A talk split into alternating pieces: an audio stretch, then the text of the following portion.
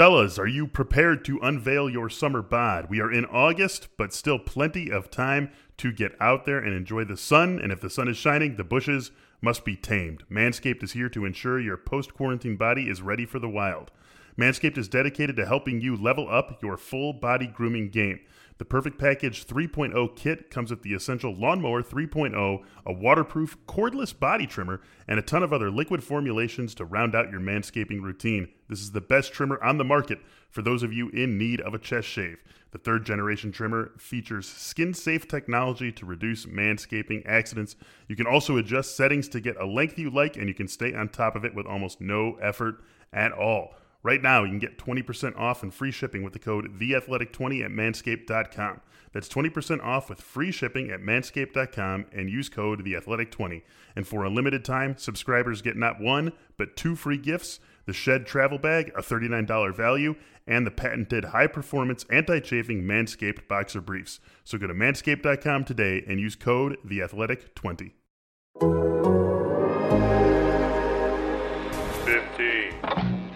Mets, Braves, and Rays have some rotation holes to fill, and we have a Yankees closer update.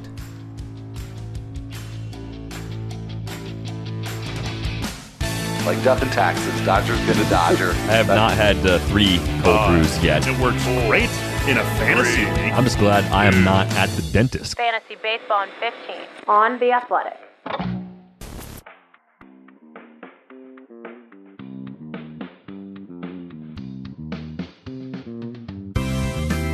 Welcome to Fantasy Baseball 15 for Tuesday, August 11th. I'm Al Melchior and I'm here with Michael Beller. And you know, Michael, sometimes things just just work out when it comes to the news. I wanted an excuse to talk about David Peterson on the show, and wouldn't you know, the Mets gave it to me. So uh, Marcus Stroman helping out a little bit. That he too, absolutely. so uh, and that's a big deal. Uh, we talked about Marcus Stroman on Monday's show, Derek Van Riper and myself, and that uh, the context there was that uh, he was not going to be ready in time to take Michael Wacha's slot. But it sounded like Stroman wasn't necessarily that far out from returning. But on Monday, uh, Stroman announced that he's opting out from the 2020 season, so leaving uh, certainly a hole in the Mets rotation and the the worries for their rotation continue because on Monday night Steven Matz just got absolutely rocked by the Nationals giving up 8 runs. So even before that game the Mets had the major league's eighth highest team ERA at 4.66. So here's where David where David Peterson comes in because after uh, Jacob DeGrom, he's got the lowest ERA in the rotation and some pretty good peripherals to back it up. Uh, I mean, not necessarily strikeout and walk rates that you would get excited about, but a, a pretty modest rate of contact allowed on pitches in the zone. And that's an indicator I really like to look at um, to, to kind of reality check the strikeout rate. And uh, he's got a 378 ERA and a 393 FIP. So, you know, it's not world beating stuff, but on the Mets rotation, it, uh, it, uh, it fares pretty well. It does. It does. I just need to say two things. One thing about each of the first two guys you mentioned. First of all, Marcus Stroman is an absolute hero. I tweeted on Monday that we need to put this guy in the Hall of Fame uh, after the way that the owners did not necessarily negotiate in the best faith we've ever seen with the players to see him uh, go and rehab his injury, make sure he accrued that year of service time, then deciding to opt out. Bravo, Marcus Stroman. Love to see that. He'll be a free agent next year. Steven Matz, I actually watched the first couple innings of that game between the Mets and Nationals. There were a few misplays in the outfield. Brandon Nimmo had an ugly one, but that is not explaining uh, what was happening with Steven Matz. Those numbers were well earned by him. Uh, he just getting knocked around the park. Uh, Juan Soto and Trea Turner both making him look bad. As for David Peterson, I think we've seen enough to at least want to take a flyer on him. Is it going to last? We're just going to have to wait and see. But I'll be waiting and seeing with you. I'll be along for the ride because I do think, uh, with what we've seen from him, with what you've said uh, already about him, about the peripheral supporting uh, what he's done to this point, and the fact that Mets really have nowhere to turn at this point, he's got a spot in the rotation the rest of the year. I think all that conspires to make him someone at least worth giving a shot on, uh, especially depending on what the uh, upcoming matchups might be. Off the top of my head, I'm not sure what the Mets have coming next, what Peterson has coming next, but I do think he is someone who we should be giving a little bit of a look to over these next couple of weeks. Yeah, and, you know, and I think that's really the big the the big fallout here is that that solidifies Peterson's spot in the rotation, and and maybe Matz uh, continues to get tries because the the Mets just don't have much rotation depth. Mm-hmm. Uh, you know, it's not even clear who's going to wind up filling that spot that Wacha was uh, was occupying. But you know, none of those options are are you know players that we're looking at in in any sort of mixed league context. So maybe uh, Matz gets another chance, and you know, meanwhile, uh, you know, Mets need to try to find somebody to to fill that spot. Uh, the, the Braves have considerably more depth, and so when Sean Newcomb had an even worse start than Matz did on Monday night, uh, right away, uh, the team optioned him to their alternate site. Uh, Newcomb giving up eight runs, just like Matz, but in only one and a third inning against the Phillies. So uh, the Braves certainly, you know, being challenged to find that depth. Um, at this point, they're really down to Max Fried, Touki Toussaint, and Kyle Wright. And, uh, you know, sort of like the Mets situation, those latter two starters, I think the big story here is that their spots look safe, and Toussaint in particular has done everything to keep that spot. But uh, you know, you and I, Michael, we've talked about this before. But even with all the the pitchers that are out for uh, for the Braves, they they do still have some depth there. So you've got Ian Anderson, you've got Bryce Wilson, Jhoulys Chacin. Uh, you could make Josh Tomlin into a starter. Um, you know, there's all kinds of options there. So uh, we'll revisit this. Anybody that you like even more now that uh, the Braves have yet another uh, rotation vacancy? I mean, we have to be seeing Bryce Wilson sometime soon, right? We have to be. If this doesn't do it, what's going to do it? I mean, forget about uh, the fact that Newcomb just got rocked around again and earned his way back down to the alternate site. I mean, we're talking about two wide open rotation spots. These are not situations where we're waiting for someone to get back and we're filling a rotation spot for a turn or two. These are wide open, ready to be claimed rotation spots. And when you have a legitimate hope for a World Series title, and like it or not, this is a real World Series title, flags fly forever whoever wins it is going to win it and win it legitimately this year. The Braves definitely have a shot at that. How do you keep Bryce Wilson out of this rotation? I think we have to see him uh, sooner rather than later. So he is someone who I'm interested in, even as a speculative ad. As for the rest of the guys you mentioned, I think they still more fall in the nice fallback options for the Braves to have in real life, but not someone who we're interested in from a fantasy perspective. We've got Bryce Wilson and then a bunch of dudes who can admirably fill a rotation spot, but aren't really going to be guys that we're talking about beyond a stream here or there in the fantasy world. Well, if we get news that Ian Anderson is going to be up, I mm-hmm. I think there's going to be and and deservedly so. I think there's going to be uh, a wave of interest that's you know in the ballpark of what we saw with Spencer Howard this weekend. So, I mean, do you think that's fair, or, or, or are you just not really expecting much for Anderson when and if he gets called up. No, no, no. I think that's fair. He just uh, he just uh, was off the brain for a second, but I definitely think that's fair. I think that Bryce Wilson just has a better shot of being the guy who gets that call initially. But yes, I think you're right that Ian Anderson would deserve that sort of attention as well. Yeah, but I, am with you. I do think that it, it seems like it should be Wilson's turn, but we'll stay mm-hmm. tuned. I imagine we would hear something fairly soon on this. And there's uh, more rotation holes to be filled here. We got uh, the Rays with uh, an injury and uh, some intrigue with the Indians that we'll get to. But uh, first, we've got a message from our friends at Indochino. All right, Michael. Well, let's uh, talk about the Cleveland Indians situation. This came up on the Monday shows. We were talking about Zach Plesac being sent home, uh, being placed under quarantine for going out on the town in Chicago. And very curious that uh, about 24 hours later, we find out that Mike Clevinger was with him. So I don't know exactly how that works, that uh, those two things were not um, d- discovered simultaneously, but it is what it is. And, and Clevinger uh, now also uh, being sent home and being placed under quarantine. So Adam Plutko taking his start against the Cubs. So I, uh, you as a Cubs fan, uh, I imagine maybe you feel a little better about that. But uh, thoughts on Adam Plutko uh, for for this start and maybe maybe even beyond.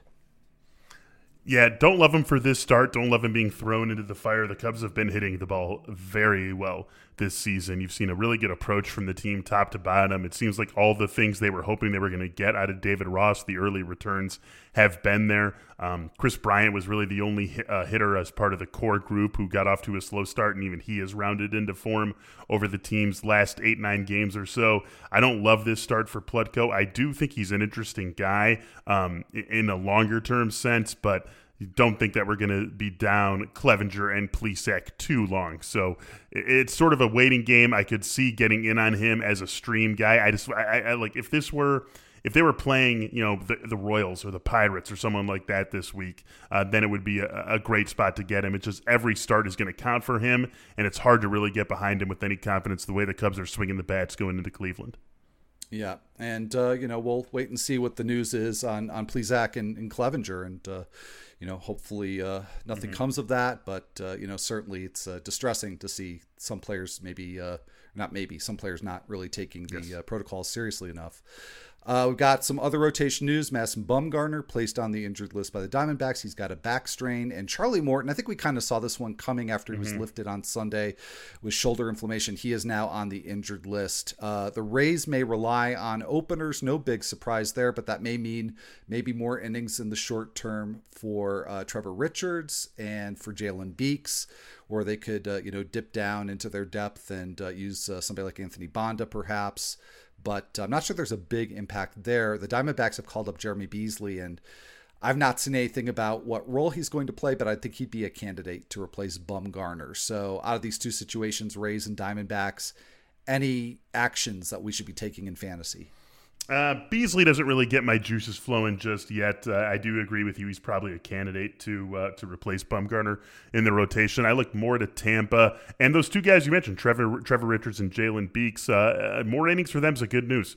Um, they go both guys who can miss bats. Jalen Beeks has already been doing it this season, uh, so just getting them that extra volume could be the, all the difference that you need between being sort of fringy 15 team you know, sort of kind of interesting guys to someone who are worth kicking the tires on. So uh, I, I would you know, it's hard to say. If I'm in a daily league, maybe I would kick the, I would go after them right away. If uh, if I'm in a weekly transaction league, obviously I'll have the benefit of seeing the way the team uses them over the next couple of days. But it's definitely a situation to keep your eye on because either of those guys getting more innings just with the way that they can miss bats, and again, Beeks really being the one who jumps out at me a little more. If they're getting those few extra innings a week, that really could be something that ultimately makes them uh, someone worth targeting. And this could be, you know, long term situation for Charlie Morton here, no matter what Kevin Cash says. Yeah, absolutely. So, you know, with a lot of these injuries, we have to take the statements with a little, little bit of a grain of salt. Uh, staying within the AL East, Clint Frazier is expected to be recalled by the Yankees on Tuesday, according to the New York Post. Joel Sherman.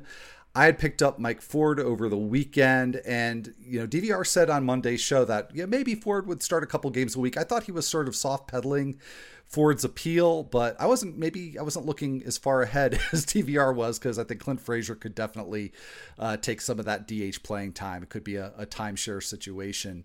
And the Yankees bullpen situation, there may be a change coming there as well. Aroldis Chapman is scheduled to face hitters on Tuesday, and then the Yankees will lay out a schedule uh, working him towards his return. So, is it time for uh, Zach Britton's fantasy owners to uh, start looking at reinforcements? Yeah, I think you sort of have to. Um, at the same time, there are not a ton of reinforcements out there. Obviously, we had um, Rafael Montero show himself over the weekend and get the uh, the stamp of approval there in Texas, but he's already now widely owned. I don't know if you're going to be able to go out there and just find saves in an easy way. And Zach Britton, I mean, the dude is getting the job done. I would love to see more than four strikeouts in his five and two thirds innings of work, but he has been that pitcher minus the strikeout, extreme strikeout upside from his Baltimore days. Uh, so I would not be cutting him just because it looks like he's going to be losing the job. A guy who's still going to give you good ratios, good strikeouts, can contribute in ways, even if he's not saving games. And this is just more of a speculation thing than anything else. But I wouldn't be shocked if Aaron Boone didn't want to throw Aroldis Chapman right into the fire right away. Every single save opportunity going to him. This could be a situation where he's eased back into that role. So I think Zach Britton still got plenty of value for you. All right, yeah. So definitely don't do anything hasty, but maybe just start looking around and save sources do you know pop up when you don't expect them. So while you say Rafael Montero, much, exactly, exactly, and you know a lot of people spent a lot of money this past weekend on Montero, but uh, you know, so maybe they won't have as much to spend on the the next person. Is that person going to be Taylor Williams? Maybe. I mean, he's already got 3 mm-hmm. saves. Carl Edwards Jr. placed on the injured list on Monday. He's got a right forearm strain. Now Scott Servais. This is another kind of soft pedaling here. He says maybe Edwards can come back in a couple of weeks.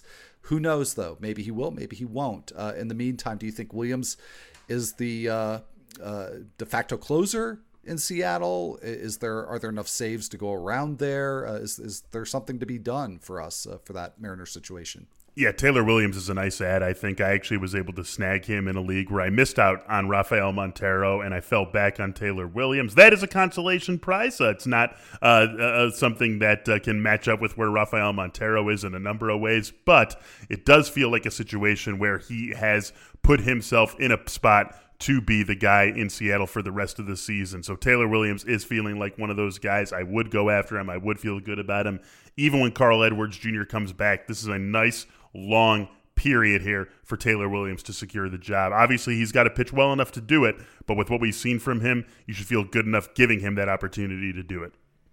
Well, and I've been stashing Austin Adams, but uh, his return date return date keeps getting pushed back, and he could get eased back into. So uh, you know, not necessarily any immediate threats to uh, to Williams for saves there in Seattle. And then one last note here, an injury note: uh, C.J. Cron had to be helped off the field uh, on Monday. Was hurt by a batted ball and uh, hit his knee. Uh, sustained, sustained some sort of left knee injury. I haven't seen anything more specific as of yet but we may be having to look at some sort of uh, first base replacement option, uh, particularly in deeper leagues. So among this group, or throw in anybody else uh, that I might have overlooked here, who, who do you like? Mitch Moreland, Jesus Aguilar, Miguel Cabrera, Yandy Diaz, and again, uh, mystery first baseman as well. Uh, who would who would you look aren't for? These, re- aren't these all mystery first basemen that you just mentioned, at least in terms of their day to day performance? Um, Gosh, I mean, Miguel's swinging a pretty good bat uh, yeah. so far this season. Uh, he's still obviously got some of it left. Uh, Yandy Diaz, I like the uh, multi positional eligibility that he brings to the table. Can play first and third for you. I'd probably lean toward one of them. Um, and, and, just with the way that he's been swinging, I think I would go with Miguel Cabrera. Uh, the, the the bat's been good. Uh, it doesn't seem like the, the the gas is fully out of the tank there. So he's the guy I would lean toward. Obviously, you're not going to get too excited about any of these options. Yeah, well, both Cabrera and Moreland have been Statcast heroes so far yeah, this year, true. but I think what has Moreland got like probably, five homers already?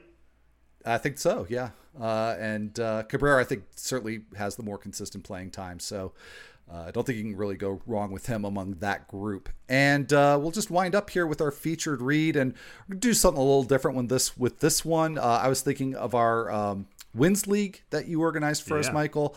And uh, Rustin Dodd has done a piece on MLB playoff tiers that's really fun. So check that out. And uh, looking forward to a uh, an update on our our wins league. I actually have it on my to do list. I wrote it on my to do list today. Just the word wins. So I'm getting around to it. I promise you. maybe I shouldn't be looking forward to. We shall see. Uh, but that's going to be all for this episode of Fantasy Baseball 15. If you're listening to this podcast on a platform that lets you leave a rating and a review, we always do appreciate it when you take the time to do that. For Michael Beller, I'm Al Melchior. We'll be right back here on Wednesday.